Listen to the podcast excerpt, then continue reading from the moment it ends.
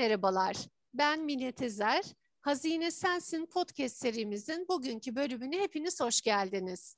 Hayatın farklı alanları, iş hayatı, akademik hayat, girişimcilik, teknoloji, eğitim, başarı ve mutluluğa dair sohbetlerimizin olduğu programımızda bugün yine içimizdeki hazinelere doğru yolculuk yapıyoruz ve kıymetli bir hazineyi ağırlıyoruz. Kendisi bir diş hekimi ve aynı zamanda alanında başarılı bir girişimci, DTI implant sistemlerinin kurucusu. Evet bugün Sayın Doktor Talat Buğru bu programda ağırlıyoruz. Hoş geldiniz Talat Bey, nasılsınız? Çok teşekkürler Mina Hanım. Sizler de iyisiniz. Sağ olun, çok teşekkürler. Ben yine her zaman olduğu gibi bütün podcast yayınlarımızda çok heyecanlıyım. Ee, bir de siz benim diş hekimimsiniz. Ee, senelerden beri e, devam eden bir iletişimimiz, bir güvenimiz var. Yıllar sonra böyle bir programı yapacak olmak hiç aklıma gelmezdi doğrusu. Ee, o nedenle de biraz heyecanlıyım. E, bugünkü yayınımızda da sizi bekleyen birçok soru var aslında doğrusu bir nevi sizi soru yağmuruna tutuyor olacağım. Bakalım nasıl bir yolculuk olacak? O zaman yolculuğumuz başlasın ve ilk sorumuz gelsin. Efendim siz hem bir diş hekimi, bir akademisyen, hem de implant teknoloji üzerinde çalışan, bizzat üretimini gerçekleştiren bir girişimcisiniz. Gerek ulusal gerekse uluslararası düzeyde çok kıymetli işler yapıyorsunuz. Birçok ödülleriniz var. Acaba siz kendinizi bize nasıl anlatırsınız? Hangi şapkalarınız, hangi sorumluluklarınız var Talat Bey? Çok teşekkürler inanın sorunuz için. Evet ben e, ilk önce kendimi kısa bir şekilde tanıtmak isterim. 1972 Adana doğumluyum.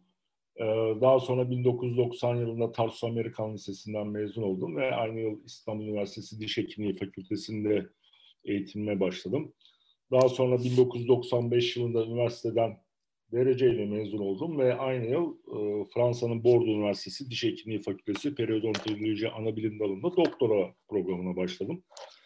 E, tabii bu doktora programında şu anki konumuz olan DT implanta bağlayacak olursak e, diş implantlarıyla haşır neşir olduk eğitim sırasınca. E, tabii daha önce İstanbul Üniversitesi Diş Hekimliği Fakültesi'nde öğrenciyken e, ikinci sınıftaydı sanıyorum. E, Dünya Diş Hekimleri'nin davetli olduğu bir implant kongresi İstanbul'da hocalarımız tarafından organize edilmişti ki bu kendi branşında Türkiye'de bir ilkti. Çünkü implant teknolojisi o 1990-91'li yıllarda henüz Türkiye'de tam yerleşmemiş idi. İşte dünyanın birçok yerinden sayın hocalarımız gelip e, sunumlar yapıyorlardı. Ve bir e, Türkiye'den katılan birçok diş hekimi için de bu yeni bir branş veya yeni bir tedavi metodu idi. Ben o zaman kendi kendime kafama koymuştum. İleride bu e, implantları Türkiye'de üretmek diye. Yani gerçekten o zaman karar vermiştim. Sonraki e, hayatımın içerisinde Bordo'dan sonra yaklaşık 10 yıl boyunca dünyadan 30'un üstünde e, implant fabrikasını ziyaret ettim. Birçok firmanın uluslararası danışmanlığını da yaptım. Ve daha sonra artık zamanı geldiğine inandığım bir süreçte TÜBİTAK proje olarak e, bu implant üretimiyle ilgili e, hedeflerimi ve projemizi verdik. Kabul edildi. Sonrasında ilk Çekmeköy'de ve şu anda da TÜBİTAK'ın içerisinde serbest bölgede Avrupa'nın sayılı büyük fabrikalarından birini işletiyoruz, çalıştırıyoruz. 7-24 çalışıyoruz. Böyle bir özet yapabilirim.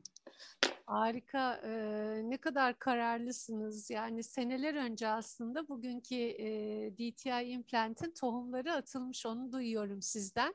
Ee, ama diş hekimliğiniz de devam ediyor ve birçok göreviniz var. Bu kadar görev ve sorumluluk yorucu olsa gerek motivasyonunuzu nereden alıyorsunuz Talat Bey?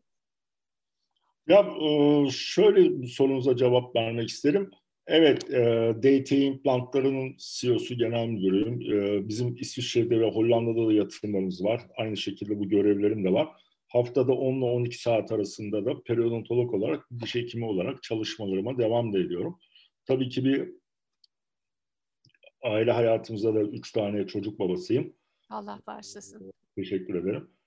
E, tüm bu sorumlulukları yaparken ben ben çok çok çalışıyorum diye bir kelime kullanmak istemiyorum ama zamanı iyi değerlendiriyorum diyebilirim. E, tabii ki çok iyi bir ekibim var. Bu yıllar içerisinde oluştu. E, saat mefhumunu ben e, Türkiye'de pek kullanmıyoruz ama ben Fransa'daki doktora eğitimde gördüm. Saat olayı önemli yani bir şeyi ne kadar zaman ayırıyorsunuz ve bu zaman ayırdığınızda ne kadar karşılığını alıyorsunuz veya ne kadar verimli oluyor. Eğer bunu iyi ayarladığınız takdirde epeyce boş zamanın da olduğunu söyleyebilirim dürüstçe. Çünkü boş zaman insanın e, aynı zamanda kendi gelişimine ve e, düşüncelerin oluşmasına çünkü karar verici bir mercilerdesiniz. Doğru. O yüzden verdiğiniz kararlarda da çok yorgunluk, çok yoğunluk bir tempodan sonra her zaman çok e, verimli olmayabilir. Bunu da burada belirtmek isterim. Yani çok iş yapmak anlamında çok çok yoğun, çok zaman harcamakla tam bir korelasyon yok bence. E, anladım, anladım.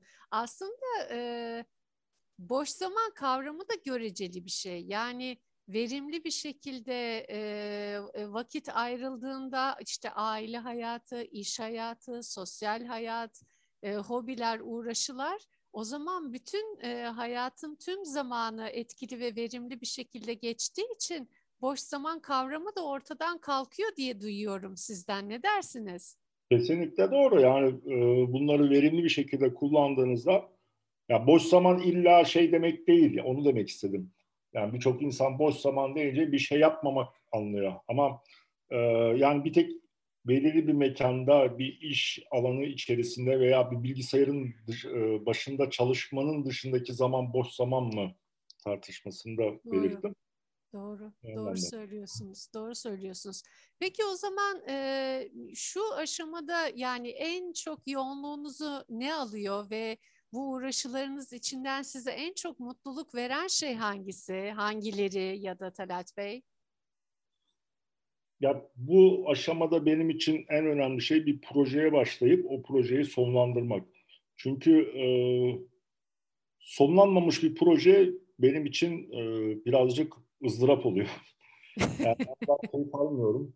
E, tabii ki bazı zamanlar bazı projeler niteliği dahilinde de zaman olmadan bunun ilacı zaman veya bir pandemi koşullarının bazı şeyleri yavaşlatması projelerimiz anlamında, yaptığımız işler anlamında maalesef öyle bir gerçek var ama bir bakıma da şükrediyorsunuz. Çünkü birçok sektörde veya birçok insanın yaşadığı olumsuzlukları pandemiden dolayı hayat kaybı da tabii ki bunda söz konusu olabiliyor. Düşündüğünüzde e, şükretmek gerekli.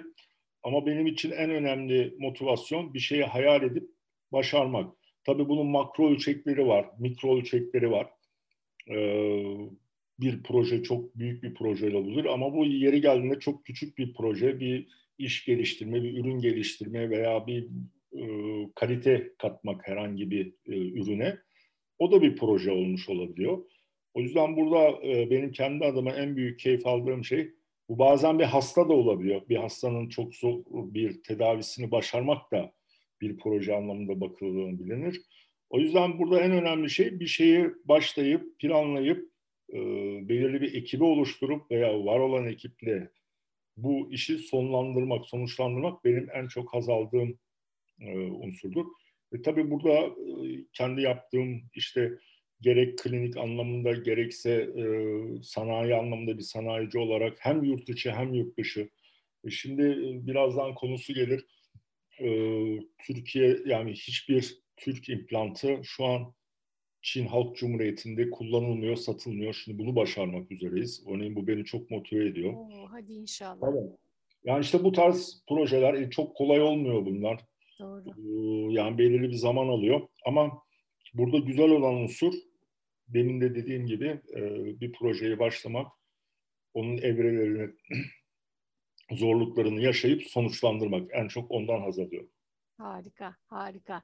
Peki Talat Bey, aslında bugünkü bu DTI implant sistemlerinin ilk hayal tohumunun ne zaman atıldığını söylediniz ama bu üretimi yapmak, fabrikayı kurmak ona ne zaman karar verdiniz ve e, sizi bu girişimi kurmaya iten şey ne oldu? Şimdi demin de bahsettiğim gibi aslında o kararı ben üniversite ikinci sınıfta o e, Türk Oral İmplantoloji Derneği'nin kongresine katıldığımda beş tane öğrenci davetliyle okuldan biri bendim. Diğerleri hep beşinci sınıf öğrencilerdi. Ben o zaman ikinci sınıftaydım. O zaman ben karar vermiştim. Tabii ama o karar vermeniz demek hayalden başka bir şey değil. Çünkü siz evet. implantolojiyi bilmiyorsunuz, daha üniversitede hasta bakmamışsınız, daha diş hekimi değilsiniz. Ama bu bir e, hem hayal hem karardı diyelim yani başlangıcından. Ama sonraki kendi kariyerimde her zaman bu hedefe ulaşacak adımları attım. E, o eğitimimi ona göre yönlendirdim. Yani diyelim ki bir A firmasından implant satılır alınırken şuna dikkat ederdim ben o fabrikayı görebilecek miyim o üreticinin veya e, o üretimle ilgili bilgi alışverişinde bulunabilecek miyim veya hayallerimle ilgili bir ürünü o fabrikada anlatabileceğim mühendisler veya argeciler veya ürgeciler var mı? Buna önem verdim. E, çünkü hedefim sonuçta bunu Türkiye'de başarmaktı.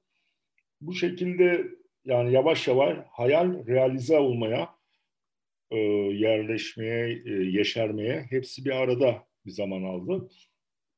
Böyle söyleyebilirim size. Peki implant konusunda e, ikinci sınıf öğrencisiyken çeken şey neydi size Talat Bey? Ne enteresan geldi size hayallerinizi o implant üstüne kurmaya başladınız? Evet. Şimdi e, implant açıkçası diş hekimliğinin o zamanki yıllarda işte en son teknolojik anlamda geldiği nokta gibi görülüyordu. Bugün de tabii ki implant yine diş hekimliğinde çok önemli bir yer ve arz teşkil ediyor ama e, orada diş hekimlerinin yani şu anki meslektaşlarımın o, o implantolojiye bakışı çünkü yeni bir teknoloji. Yani bu o, implantolojinin tarihçesine de diş implantları açısından bakarsak yani diş hekiminde diyelim ki kanal tedavisi, dolgu, cerrahi her zaman var ama implantoloji materyal çeşidi anlamında titanyumdan genelde kullanıyoruz. Ee, yeni bir teknoloji. O yenilik ve insanların gıpta ile ilgili bakışı beni çok etkiledi. Ya bak neler yapıyorlar, ne etmişler hocalar gösteriyor falan. Dedim yani işte nasıl bir ürün acaba? Çünkü bir, yeni bir ürün aynı zamanda implantlar o tarihte de. O zaman dedim ki hayır biz bunu Türkiye'de yaparız. Yani bırakın uygulamayı yani bu ürünlerin Türkiye'de üretilmesini hayal ettim ben o zaman.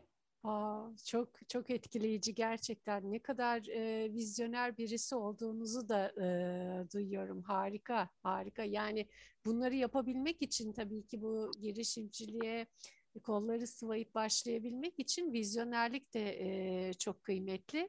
E, Valla bir Türk olarak ben de gurur duyuyorum sizinle. Peki bu e, işler kolay işler değil. E, bu işleri kurarken ne tür zorluklar yaşadınız ve bunlarla nasıl başa çıktınız? Ya şimdi sonsuz bir zorlukla uğraşıyorsun. Sonuçta çünkü e, bir cerrahsınız. Bir cerrah olarak tabii ki bilgi birikiminiz var ama siz sonuçta bir kullanıcısınız. Yani implantlar açısından bakar isiniz. Ama üretim bambaşka bir şey. E, fakat bence her diş hekimi aynı zamanda e, hem sanatçı hem mühendis özelliğine de sahip. Çünkü e, uyguladığımız disiplin, aldığımız eğitim aslında bunlara çok müsait. Ben onun çok faydasını gördüm. İşte e, diş implantı üretiminde CNC kullanılıyor. Yani fizik kuralları var. E, kimya her şeyde var. Ya bunların her birine adım adım e, literatür taramasıyla veya dünyadaki e, mühendislik bilimleriyle ilgili unsurlara da sahip olmak gerekliydi. Bir de bana göre en önemli unsur bir ekip çalışması. Yani siz bir şeyi tek başınıza her şeyi en iyi bilemezsiniz. Böyle bir hayat yok. Kimse de bunu iddia edemez. Ben bu bölümde daha örnek veriyorum. Fabrikamda e, ki e, üretim müdürüm daha öğrenciyken, mühendislikte öğrenciyken biz projeye çalışmaya başladık. Yani bu böyle bir ekibimiz var veya e, diğer arkadaşlar da çok uzun yıllardır şey yapıyoruz. 60'a yakın kişi e, çalışıyoruz. Harika. E, yani buradaki zorluk dediğinizde bu zorluğun haddi hesabı yok yani. yani evet doğru. Yani bunu finansal zorluklarından tutunuz, öz kaynak problemi veya ilk baştaki argede çünkü bir şey hemen bir günde elde edemezsiniz tabii ki. Doğru. O yüzden bunun üretim süreci, arge süreci yani e, sonsuz bir versiyonu var. Ama keyifli olan bunları realize etmek, bunları başarabilmek demin de söylediğim gibi. E, o yüzden sorunuzdaki yani zorluklar dediğinizde ya bugün de yani bir sürü zorluklar var ama bazı zaman e, bunların kat sayısı değişiyor. Yani bence ilk başta en zor zamanlar ilk başta gibi geliyor. Doğru, doğru, doğru. Yani özellikle finansal boyutuyla ilgili de yani bu e, sadece e, araştırma yapıyorsunuz ama hiçbir geliriniz olmadığını düşünün. Ya. Evet, evet, evet, evet, kesinlikle. Peki şu anki mevcut tecrübelerinizle geriye dönüp baktığımız baktığınız zaman şunları farklı yapardım dediğiniz bir şeyler var mı? Varsa neler onlar? Yok, e, şimdi bazı zamanlar bazı kararlar alınıyor. E, bir karar veriyorsunuz. O zaman o karar hayırlı gibi olabiliyor ama sonradan bakıyorsunuz aslında hayırsızmış veya e, tam tersi kötü bir şey oluyor, çok üzülüyorsunuz ama aslında bakıyorsunuz bu e, hayırlı bir şeymiş. Yani her şerde hayır, hayırda şer var gibi e, bir cümleyle cevap vereyim. Ya makro olarak bazı zamanlar stratejik karar vermek bence önemli. Yani orada e, kar da etmeyebilirsiniz, zarar da edebilirsiniz veya sizi çok da yorabiliyor. Ama o verdiğiniz kararın ileride mutlaka artısı olduğunu görüyorsunuz. Yani burada ben bir büyük bir şey anlamda yani büyük bir çok çok yüzde 99'un üstünde ben verdiğim kararlarda bir e, yanlışlık görmüyorum. E, kendi kendime de bu soruyu bazen sormuşluğum da vardır. O yüzden bu sorunuza yani çok büyük bir yanlışlar e, yaptığımı e, veya yanlış bir kararlar verdiğimi düşünmüyorum. E, belki ufak tefek çok çok basit konularda verdiğiniz bir karar ya şu şöyle de olabilir dersiniz ama büyük kararlarda veya e, hayatın akışını etkileyecek kararlarda tamamen e, doğru kararlar verdiğime inanıyorum ve bunu da zaman geçtikçe görebiliyorum. Harika. Harika. Çok çok güzel bir şey bu. Peki e, hayatta neyin peşinden koşuyorsunuz? Yani hayatınızdaki dalgalı dönemleri nasıl atlatıyorsunuz? Hayattaki değerleriniz neler? Yani aslında kısaca hayata bakışınız nasıl? Valla bence insan için en önemli şey hayatta mutlu olmasıdır. Yani bu mutluluk illa e, bir A konusu, B konusu, C değil. Yaptığı işten mutlu olması bence birçok şeyi etkiler. Çünkü mutlu insan veya işte mutlu bir ailesi olması, arkadaş çevresi, genel çevresi. Ben mutlu olması gerektiğine inanıyorum. Yani hayata bakış açısının. Yani ama bu her kişiden kişiye de değişebilir. Çünkü kimi insan seyahatten mutlu olabilir. Yani çok seyahat etmekten ama kimi insansa bundan mutlu olmayabilir. Bence en önemli unsur burada insanın e, kesinlikle mutlu olacağı bir hayatı elinden geldiğince kurmaya çalışması önemli. E, neyin peşinden koşuyoruz? Bir, tabii ki herkes başarılı olmak ister. Ama bu herkes başarılı olamayabilir. Yani e, 100 kişiden yüzü başarılı olsa o zaman başarı kavramı da olmaz. Yani çünkü evet hayatın yani bir imtihan varsa e, örneğin Fransızca'da o kelimeyi de ayırt etmişler. İmtihanla konkur. Yani yüz, e, bir imtihan yaparsanız ilkokul ikinci sınıfta diyelim ki 100 kişi girdi. Yüzü de geçebilir. Bu bir imtihandır. Hı hı. Ama bir üniversite imtihanı gibi buna konkur, yarışmalı imtihan bence tam Türkçesi olduğunda yani 100 kişi girdiyse bunu onu geçecek. Örnek veriyorum. O zaman 90 kişi başarısız demek değildir tabii ki bu. Ama e, genel olarak eğer insan kendisiyle ilgili bir e, yarış veya şeyse nasıl bir şeyi daha iyi yapabilirim veya nasıl daha kendimi geliştiririm diye bakması lazım. Onu belirtebilirim. Ayrıca e, mutlaka hepimizin hayatta dalgalı dönemleri vardır. Ama bence o dalgalı dönemleri nasıl atlatıyoruz diye sorduğumuzda ya siz elinizden geleni yaparsanız gerisi sizi aşan bir şey. Yani orada siz karar verici merci olmuyorsunuz. Yani elinizden geleni yaptıktan sonra bence rahat olmak lazım. Mutlaka bir doğanın bir gidişatı vardır veya kuralları vardır. Ama burada en önemli unsur elinizden geleni yapmanız bence çok önemlidir. Ve yani dediğim gibi belki de o saniye yani sizin için negatif olan bir unsur olabilir. Öyle düşünürsünüz ama sonradan bunun çok büyük fırsatlar veya sizin için çok lehte bir e, hayatın akışında olan bir şey olduğunu da görebilirsiniz.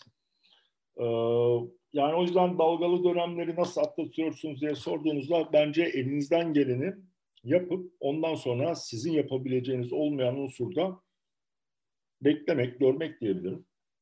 Ee, yani değer olarak da tabii ki tüm hayatımızdaki değerlerin başında belirli bir e, çağdaş bir insan olmak, medeni bir insan olmak, e, bu maddiyatın tamamen dışında erdem ve değerlere e, sahip olmak en önemli unsur diye düşünüyorum. Peki e, Talat Bey, şimdi sizi dinlediğim zaman bir de yani yıllardan beri, on küsür e, yıldır sizi e, tanıyan naçizane birisi olarak, şimdi vizyonersiniz, kararlısınız, e, ne istediğinizi biliyorsunuz. Sizi dikkatlice dinlediğim zaman bunları duyuyorum sizden. Her zaman böyle miydiniz? Mesela işte 9'lu 10'lu yaşlarınız, 10'lu 15'li yaşlarındaki kendinizi düşündüğünüzde mesela yine böyle 10 yıl 20 yıl sonrası için hayaller kurar mıydınız? Bana kuruyordunuz gibi geliyor ve eğer e, geleceğe yönelik hayaller kuruyorduysanız bir diş hekimi ve bir girişimci olarak bugün başardıklarınızla bu hayallerinize ulaştınız mı yoksa onları aştınız mı? Evet, e, geniş bir soru sordunuz Mina Hanım. Ya 9 veya 15 yaşında da evet hayallerim vardı. Aslında tabii bu kadar spesifik olmuyor. Ama az, e, genel anlamıyla şu an yaptıklarımı da hayalde etmişimdir. Onu da belirtmek isterim. E, ama yani 9 yaşında diş hekimi olmayı örneğin ben hayal etmemiştim. Onu söyleyebilirim. Hmm. O e, daha çok lise çağımda o konuya karar verdim. Ama e, bu sanayicilik, üreticilikle ilgili e, hayallerim o zaman da vardı. Hı hı. Bunu demek istiyorum. Diyelim ki e, geniş kapsamda baktığınızda inşaat mühendisi olsaydım hı hı. o zaman belki bugün için ne bileyim e, beton fabrikası hayal ederdim veya yeni bir beton. Aslında sonuç değişmiyor. Evet. Ya da diyelim ki işte e, kimya mühendisi olsaydık örnek veriyorum. O zaman da kimya ile ilgili bir üretim tesisi veya bir ARGE bunu realize etmeyi hayal ederdim. Yani ama sonuçta e, hepsi bir üretim üstüne, yaratıcılık üstüne, bir teknoloji üstüne o hayalimden vazgeçmemiş olurdum. Evet. Evet. Yani onu öyle şey yapabilirim. Ee, ama yani 9-15 yaşındakiyle bugün e, uyguladığım veya realize ettiğim şeyler hemen hemen aynı. Orada bir çok büyük bir uçurum ben görmüyorum. Harika, harika. Peki bir girişimci ve diş hekimi olarak özellikle de yeni teknolojilerle üretim alanında uluslararası arenada var olmak, büyümek, hedefler koymak nasıl bir deneyim? Çünkü yayınımızın başında söylediniz sadece Türkiye'de üretim tesisleriniz yok. Ee, yanlış duymadıysam İsviçre ve Hollanda'yı da söylediniz ve bunlar bunlar artacak diye de tahmin edebiliyorum. Bu nasıl bir deneyim? Ya şimdi e, birincisi bir üretimde en önemli unsur know-how'dır tabii ki. Yani bu know-how dediğinizde bu çok geniş bir e, kapsam anlamında olabiliyor. Ve yıllar içerisinde bunu elde ediyorsunuz. Yani bizim kendi yaptığımız e, işler ve teknolojide. Daha sonra burada belirli bir finansal güce ulaştığınız zaman e, değişik faktörlerden dolayı daha e, karlılığını arttırmak için veya daha dünyaya penetre olmak için stratejik açıdan da yeri geldiğinde uluslararası işbirliklerine açık oluyorsunuz ve bunları realize ediyorsunuz. Yani bugün bizim e, Türkiye'de yüzde yüz ithal olan hayvan kaynaklı e, kemik greftiği halk arasında kemik tozu üretimine başlayacağız. Ya bunun yüzde yüzü ithal. E, buradaki tabii e, diş implantının dışında ayrı bir biyoteknolojik ürün bu sınıfta. Ve bununla ilgili uluslararası işbirliklerine açık oluyorsunuz. O zaman tabii sizin Türkiye'deki e, konumunuz ve e, şirketinizin değerinden dolayı karşı tarafla da bunları güzel e, tartışabiliyorsunuz. İşbirlikleri de çıkabiliyor. Hı hı. E, ve bu işin dünyada en iyi biyoteknolojinin olduğu ülkelerden biri Hollanda'dır. O zaman Hollanda ile ilgili işbirliği yapıyorsunuz. Marka değerinin en yüksek dünyada olduğu ülkelerin başında İsviçre geliyor. O zaman marketing amaçlı İsviçre'yi kullanıyorsunuz. O zaman üretimler hem Türkiye hem Hollanda hem İsviçre bunları güzel bir şekilde e, yapabiliyorsunuz, değerlendirebiliyorsunuz. Hı hı. Peki girişimci e, olmak isteyenlere ki bu son yıllarda gerçekten çok popüler bir konu, girişimcilik ekosistemi de oldukça e, hareketli. Yolun başındakilere tavsiyeleriniz e, neler olur? Girişimcilik konusundaki püf noktalarından biraz bize bahsedebilir misiniz? Şimdi acaba bir insan girişimci mi doğar yoksa girişimci Değil mi? Öyle bir sorular yola çıkmak lazım. Yoksa e, çevresel faktörler mi bir insanı girişimci yapar? Ama benim kendi görüşüm bu tamamen birazcık e, yani doğuştan bir özellikler olması lazım. Yani herkes girişimci olamaz. Hı hı. Benim birçok e, çevremde tanıdığım gençler veya kişiler de ya gerçekten çok başarılı profesyoneller. Çok başarılı yani e, müthiş diyebileceğimiz gibi. Ama o yani girişimcilik boyutu olmayabilir. Yani girişimci her zaman yani şey yani herkes girişimci olamaz. Ben öyle düşünüyorum. Ama içinizde bir girişimcilik ateşi var ise bunu doğru şekilde kullanıp sizin gibi kişilerden destek alıp sizin gibi kurumlarla işbirliği içerisinde olup projelerin içerisine girmek doğru yönlendirmelerle bu özelliklerini yeri geldiğinde frenleyip yeri geldiğinde e, aktifleyip o şekilde diyorum e, doğru adımlar atarak sonuca ulaşılması sağlanabilir. E, girişimcilikle ilgili tabii şu an çok gündemde çünkü bununla ilgili de tabii e, yani gerek basında gerekse sosyal medyada bir e, hareketlilik var. Ama bu güzel de bir şey çünkü eskiden e, birçok yani bizlerin destek aldığı TÜBİTAK veya işte COSGAP gibi kurumların eskiden böyle destekleri yok idi veya çok azdı boyutunu tam bilemiyorum. Ama şu an e, bu tarz unsurların açık olması, insanların buna teşvik edilmesi çok pozitif. Aslında e, Amerika'da veya bu yatırım bankalarında destek bu tarz projeleri destek olduklarında 100 projeden 99'u başarısız oluyor. Evet. Bakın ama bunlardan bir tanesi veya birkaç tanesi başarılı olduğunda o finans kuruluşlarının bu 100 projeye yaptığı yatırım daha fazlasını alabiliyorlar. Yani böyle bir e, yapı, ekosistem de var yurt dışında. Aslında Türkiye bunun için hem bazı konularda zor ama bazı konularda da çok e, rahat hareket edilebilecek veya girişimcilik veya hayal gücünüzü ben değerlendirilebilecek güzel bir e, ortamın da olduğuna inanıyorum Türkiye'de. Bazı konularda daha esneklik var, daha rahat çalışma alanınız var. E, ama Avrupa'da veya Batı'da yeri geldiğinde çok daha kuralcılık, katı kurallar insanların bu girişimciliğin önüne de set çekiyor. Çünkü sistem o şekilde e, genel anlamıyla işlediğinde o zaman ben ne girişimci olacağım? Ben gideyim zaten belirli yüksek bir standart e, bir veriliyor veya bununla yaşayabiliyorum dediğinde o zaman insanların bu özelliklerinin de dem de vuruluyor.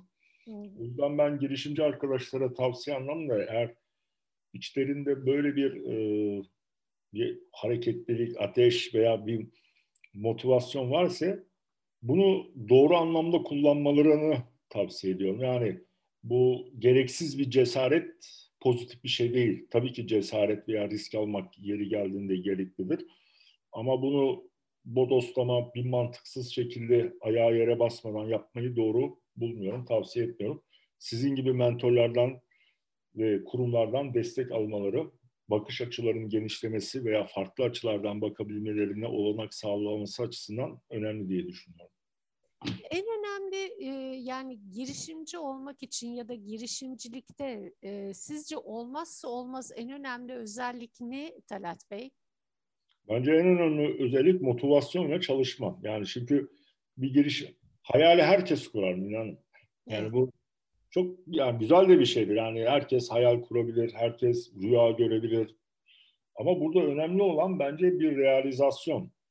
Yani sizin çok iyi bir fikriniz olabilir. Bu konuda kendinizi çok çok geliştirmek isterseniz hangi konuyu yapacaksanız birincisi o konuda gerçekten bilgi sahibi ve donanıma sahip olmanız lazım. Yani diyelim ki bir girişimci farklı bir örnek vereyim. Diyelim ki bir kebap dükkanı. Bu da bir girişimciliktir. Ayrı evet. bir kebap yapmayı hayal ediyorsunuz. Ya sen eğer hayatında hiç kebap yapmadıysan bu hayalden başka ileriye gidemez. Ya siz ilk önce bunu elinize şişe alıp işte o kebabı yapacaksınız. Sonra bunun içine şunu koyacağım. Böyle bir lezzet olacak. Şudur budur. Örnek veriyorum. Hangi işi yapıyorsanız yapın. İlk önce o işte gerçekten bilginiz olsun ve kendinizi o konuda yetiştirin. Ben şahsen öyle yaptım. Yani hani implantoloji ile ilgili e, çalıştım. Ama epeyce bu işin ham maddesinden ondan sonra mühendislik boyutuna kadar falan kafa yordum. Yani bence en önemli şey hangi konuda girişimcilik yapacaksanız veya girişim yapmayı düşünüyorsanız o konuyu gerçekten çok iyi bilmeniz lazım. Yani over boyutunda yani overdose gibi yani çok ciddi yani o konuda herkesle veya konunun e, piri insanlarla tartışabilmeniz lazım. Ben ona inanıyorum ve çok çalışması lazım. Bir de gerçekten bu şey unsurlardan e, devletin verdiği bu e, küçük de olsa girişim desteklerini e, güzel bir şekilde değerlendirip çalışmak yani bir başlangıç olabilir. Peki e, şimdi daha ileride sormayı düşünüyordum bu soruyu ama çok da seviyorum bu soruyu sormayı. Şimdi sanki tam yeri geldi gibi. O zaman bilmek mi yapmak mı ne dersiniz? Evet, bilmek mi yapmak mı? Güzel bir soru. Bir şey yapmanız için bilmeniz lazım. Yani bilmeden e, yapamazsınız. Ya ben öyle inanıyorum. Aslında birbiriyle tam girif iki kavram. Ama öncelikli olarak bir şeyi bilmiyorsanız zaten yapamazsınız. Biler, bilseniz de yapamaya da bilirsiniz. Şimdi de olayın o boyutu var. İşte bence orada girişimcilik devreye giriyor. Yani çok iyi bir şeyi biliyorsunuz ama yapmıyorsanız o zaman onun da bir anlamı olmuyor. Evet. Bence e, sıralama yapmak gerekirse e, bilmeden de yapamazsınız. Evet. Yani ilk önce bileceksiniz ama ondan sonra da yaparsanız sonuç ortaya çıkar. Yani biliyorsunuz, yapmıyorsunuz. Yani diyelim ki çok zekisiniz, bir konuda şey var ama ders çalışmıyorsanız bir şey yapmıyorsunuz. Örneğin. Ama e, bence önemli olan bilme, demin de bahsettiğim gibi gerçek anlamda bilmek lazım veya bilmek için çok çaba sarf edeceksiniz. Sonra da bunu realize edip yapacaksınız. Bir şey ortaya çıkarmanız lazım. O zaman onu yapmazsanız da bal yapmayan arı gibi de olmamak lazım. Doğru. Doğru. Kaynak kaynakların israfı anlamına geliyor aslında. Kendi evet. beyninizi de, yaratıcılığınızı da, tüm kabiliyetlerinizi de israf etmiş oluyorsunuz aslında Aynen. değil mi? Aynen. Hem de zaman kaybı ve moral kaybı. Evet. Yani evet. Peki şimdi e, geçmişten itibaren tabii siz yıllardan beri yani öğrencilik aşamasındayken de bu e, düşüncelere e, girdiğiniz için geçmişten bugüne kadar gelen sürede müteşebbis ruh ve girişimciliğe bakınca neler görüyorsunuz ve özellikle sağlık alanında diş hekimliğine e, bakınca e, neler görüyorsunuz? Çünkü bu anlamda da e, birçok e, girişimciyle de çalışma fırsatım oluyor. Çok da heyecanlanıyorum açıkçası. Bu alanda neler söylersiniz? Yani sorunuzda tam Mine Hanım neyi sormak istediğinizi ben anlamaya çalıştım. Ee, şunu kastediyorum. Şimdi e, siz girişimcisiniz. E, ta okul yıllarında ikinci e, sınıftan itibaren bir hayal kurmuşsunuz. O hayali gerçekleştirebilmek için e, bilgi düzeyinde kendinizi geliştirmişsiniz ve sonra da yapma düzeyine geçip Bugün üretim tesis, tesislerini evet. kurdunuz. Şimdi birçok zorluktan, birçok yoldan da geçtiniz. Şimdi evet. bu alanda girişimcilik e, ekosistemine de baktığınız zaman, Türkiye'deki müteşebbis ruha, girişimciliğe baktığınız zaman, yurt dışında da iş yapan ve yurt dışında da girişimciliğini e, gerçekleştiren birisi olarak bir değerlendirme yaptığınızda neler görüyorsunuz? Bir de özellikle diş hekimliğine, sağlık alanına e, zoom yaparsanız bu alandaki girişimciliği e, nasıl görüyorsunuz? Yeterli mi e, sizce? Yoksa kısır mı kalıyor? Diş hekimliği alanında da daha yapılacak çok şey var ama e, yapılmıyor mu? Vallahi şimdi e, bu yani bu Türkiye'nin üretim kapasitesi, üretim hamlesi, yüksek teknolojik ürünün üretimlerine baktığımızda şu an çok gerideyiz. Yani Türkiye'de e, diş hekimliği üstüne konuşacak olursak daha yeni yeni son birkaç yıldır daha Türkiye'de e, diş dolgusu üretimi var. Eskiden bu yoktu. Yani diş dolgusu ya bizim için çok temel bir şey. Ya, işte diş evet. implantlarının üretimi yani ben inanıyorum ki bugün her sektörde yüksek teknolojik ürün anlamında çok ciddi açık var. Hı hı. Yani bugün e, siz bir e, konteyner cep telefonu satın alıyorsunuz, bir gemi kumaş yolluyorsunuz. Evet. Yani e, o yüzden daha çok kat edeceğimiz çok yol var. E, inanıyorum ki ileriki yıllarda e, artık yeni jenerasyon, gençler, e, onların hepsinin bu tarz e, üretim, devletin de desteğiyle bu tarz üretim hamlelerinin yapılması gerektiğine inanıyorum. Ki bunu uluslararası boyuta taşımak e, çok daha esprili ve anlamlı. O zaman o ayrı bir güç de katıyor tabii ki. Ama bunlar zamanla oluşacak şeyler. Öyle kolay. Burada ciddi bir yani bundan sonra 20, 25 hatta yeri geldiğinde 50 yılın planlanması gerektiğine inanıyorum ben. Doğru. Ve Türkiye'nin bu konuda e, ciddi olarak e, bazı hamlelere atması ve 50 yıl sonrayı, 20-25 yıl sonrayı hesaplaması lazım. Bir ülkenin tam olarak ayakta durup tam bağımsız olması için üç tane unsur vardır. Yani özellikle gıdada bağımsız olmanız lazım. Sağlık alanında bağımsız olacaksınız. Tabii ki bir de savunma sanayinde. Ya bunlar işte yavaş yavaş Türkiye'de tartışılıyor ve bu konuda e, güzel gelişmeleri de duyuyoruz. Evet. Peki, şimdi siz bir aile babasısınız. Üç tane evladınız var. Ee, gerçi bildiğim kadarıyla da küçükler. E, tam yaşlarını e, bilmiyorum ama e, hem kendi çocuklarınızı hem gençleri hem bütün bu konuştuğumuz konuları düşündüğünüz zaman tavsiyeleriniz genel olarak neler olur e, gençlere hayallerini planlarına ulaşır kılabilmek için e, özetle toparlamak gerekirse yavaş yavaş yayınımızın da sonuna e, geliyoruz. Neler söylemek istersiniz kıssadan ise? Evet, güzel bir soru bence. Şimdi e, bir yerde e, benim ilk önce şunu söyleyeyim. En büyük oğlum 7 yaşında. İlkokul 1'de. Maşallah. Kızları var bir de ikiz kardeşleri. Onlar da üç buçuk yaşında yani evet. Aa, küçükler daha. Evet. Şimdi 20 yıl sonra şu an dünyada var olan mesleklerin yüzde sekseni olmayacak. Evet. Yani bu bilimsel bir veri. Evet. Ee, şimdi ben burada e, her insanın kendi e, ni iyi tanıyıp hangi özellikleri iyiyse bu konuda bir eğitim alması ve kendini bu konuda yetiştirmesini uygun görüyorum, düşünüyorum. Örneğin diyelim ki e, bence 20 yıl sonra veya 30 yıl sonra e, bambaşka değerler ön plana çıkacak. Ben kendi çocuklarımla ilgili illa mühendis olsun, doktor olsun, işte avukat olsun benim hiç öyle bir e, şeyim yok. E, bir beklentim veya bir düşünce tarzım yok. Yani ne bileyim Türkiye'de şu an Michelin yıldızlı restoran yok. Yani düşünsenize siz çok iyi bir aşçısınız. Kendinizi bu konuda düş, e, tam yetiştirdiniz. Ulusal, uluslararası anlamda bunun eğitimini aldınız.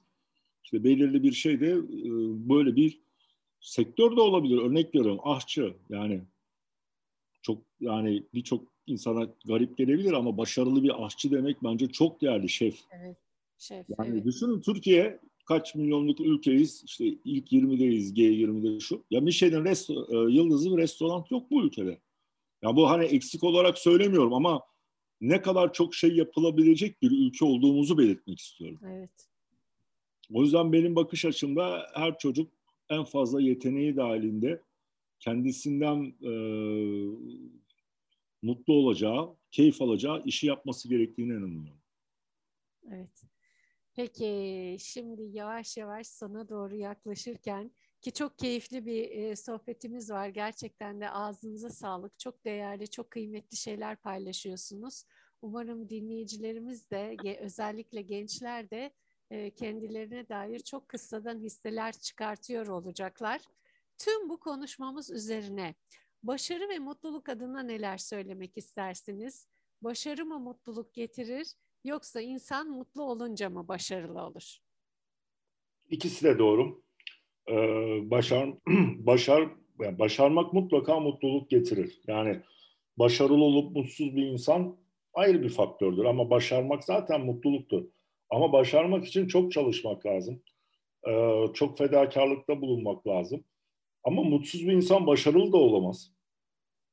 Çünkü e, her türlü verimliliği düşüktür, e, kendi içerisindeki iç barışı yoksa, yani mutsuzsa başarılı da olamaz. Yani bir çalışanlarınızı düşünürseniz e, mutsuz insanlar başarılı nasıl olacak?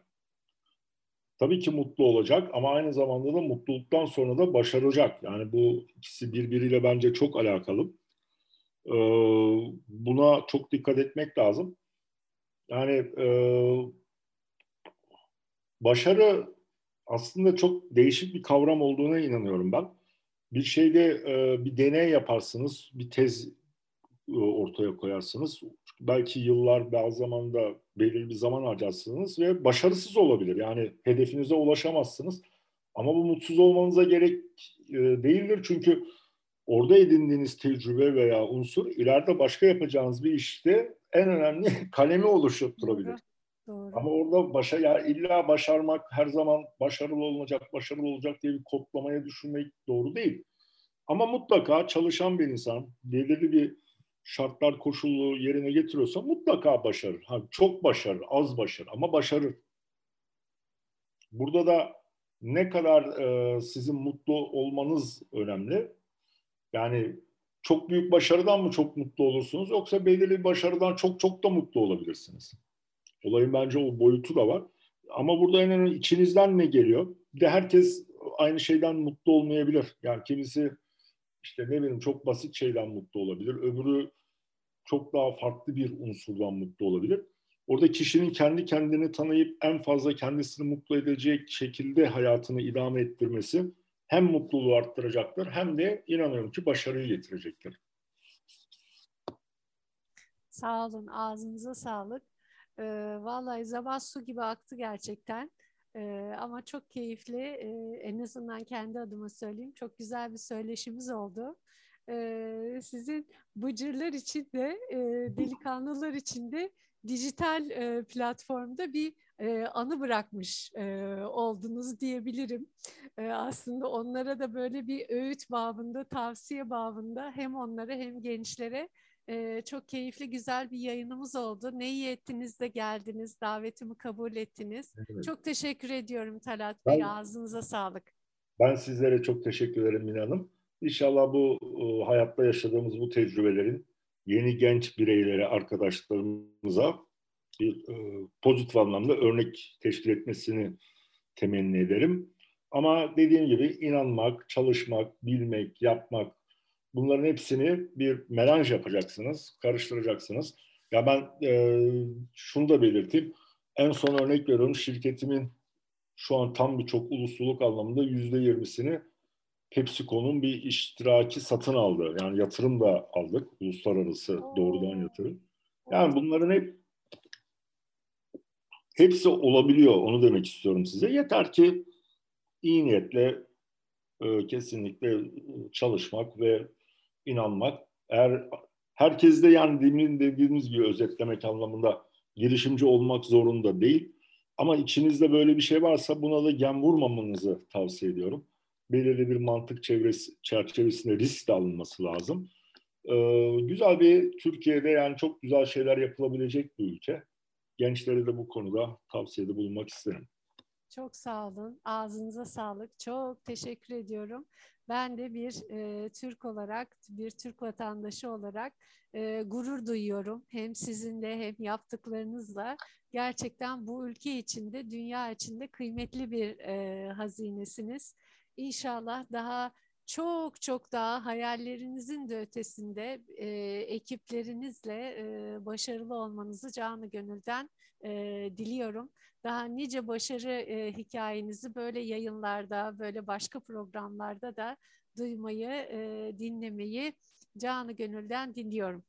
Efendim bugün e, bir e, Hazine Sensin yayınımızın daha sonuna geldik ve bugün de çok kıymetli bir e, hazineyi e, programımızda ağırladık, konuk ettik ve onun sayesinde de içimizdeki hazinelere doğru bir yolculuk yapmış olduk.